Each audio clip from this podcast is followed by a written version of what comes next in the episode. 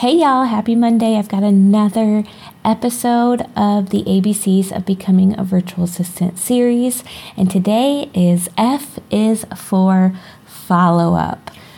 When you are applying to different virtual assistant positions, you need to be keeping track of the people you talk to as you apply and network you want to make sure you have like a spreadsheet or something where you're just keeping track of their name, the date that you first contacted them, like maybe a couple brief notes about who they are, what they're looking for, what you said to them, and then keep a track of the date of your follow up.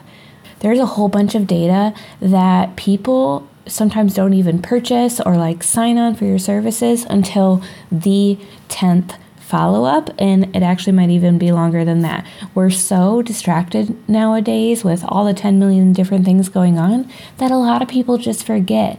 So, I mean, don't be in their inbox 10 million times in a week, but you know, check in two days after you you first contacted them, and then maybe a week later, and then maybe two weeks after that, and just kind of spread it out And until you get that no.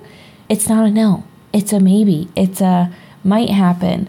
You can find different ways to make it not be like, want to hire me, want to hire me, want to hire me. You can say, hey, just want to touch base, see if you were still interested in the service, or if you know of anybody who would like this service, I would love to connect with them and give you a referral bonus.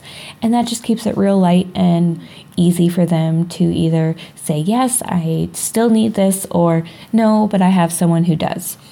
So just a suggestion follow up is so, so, so crucial, and a lot of people don't even do it, don't keep track of who they're networking and applying for jobs with, and that is a big missed opportunity. I have landed multiple clients simply because I followed up with them. So take that to heart. Tune back in tomorrow for what letter are we on? G. Not going to tell you what it is yet. Make sure you tune back in tomorrow, and we will see you then.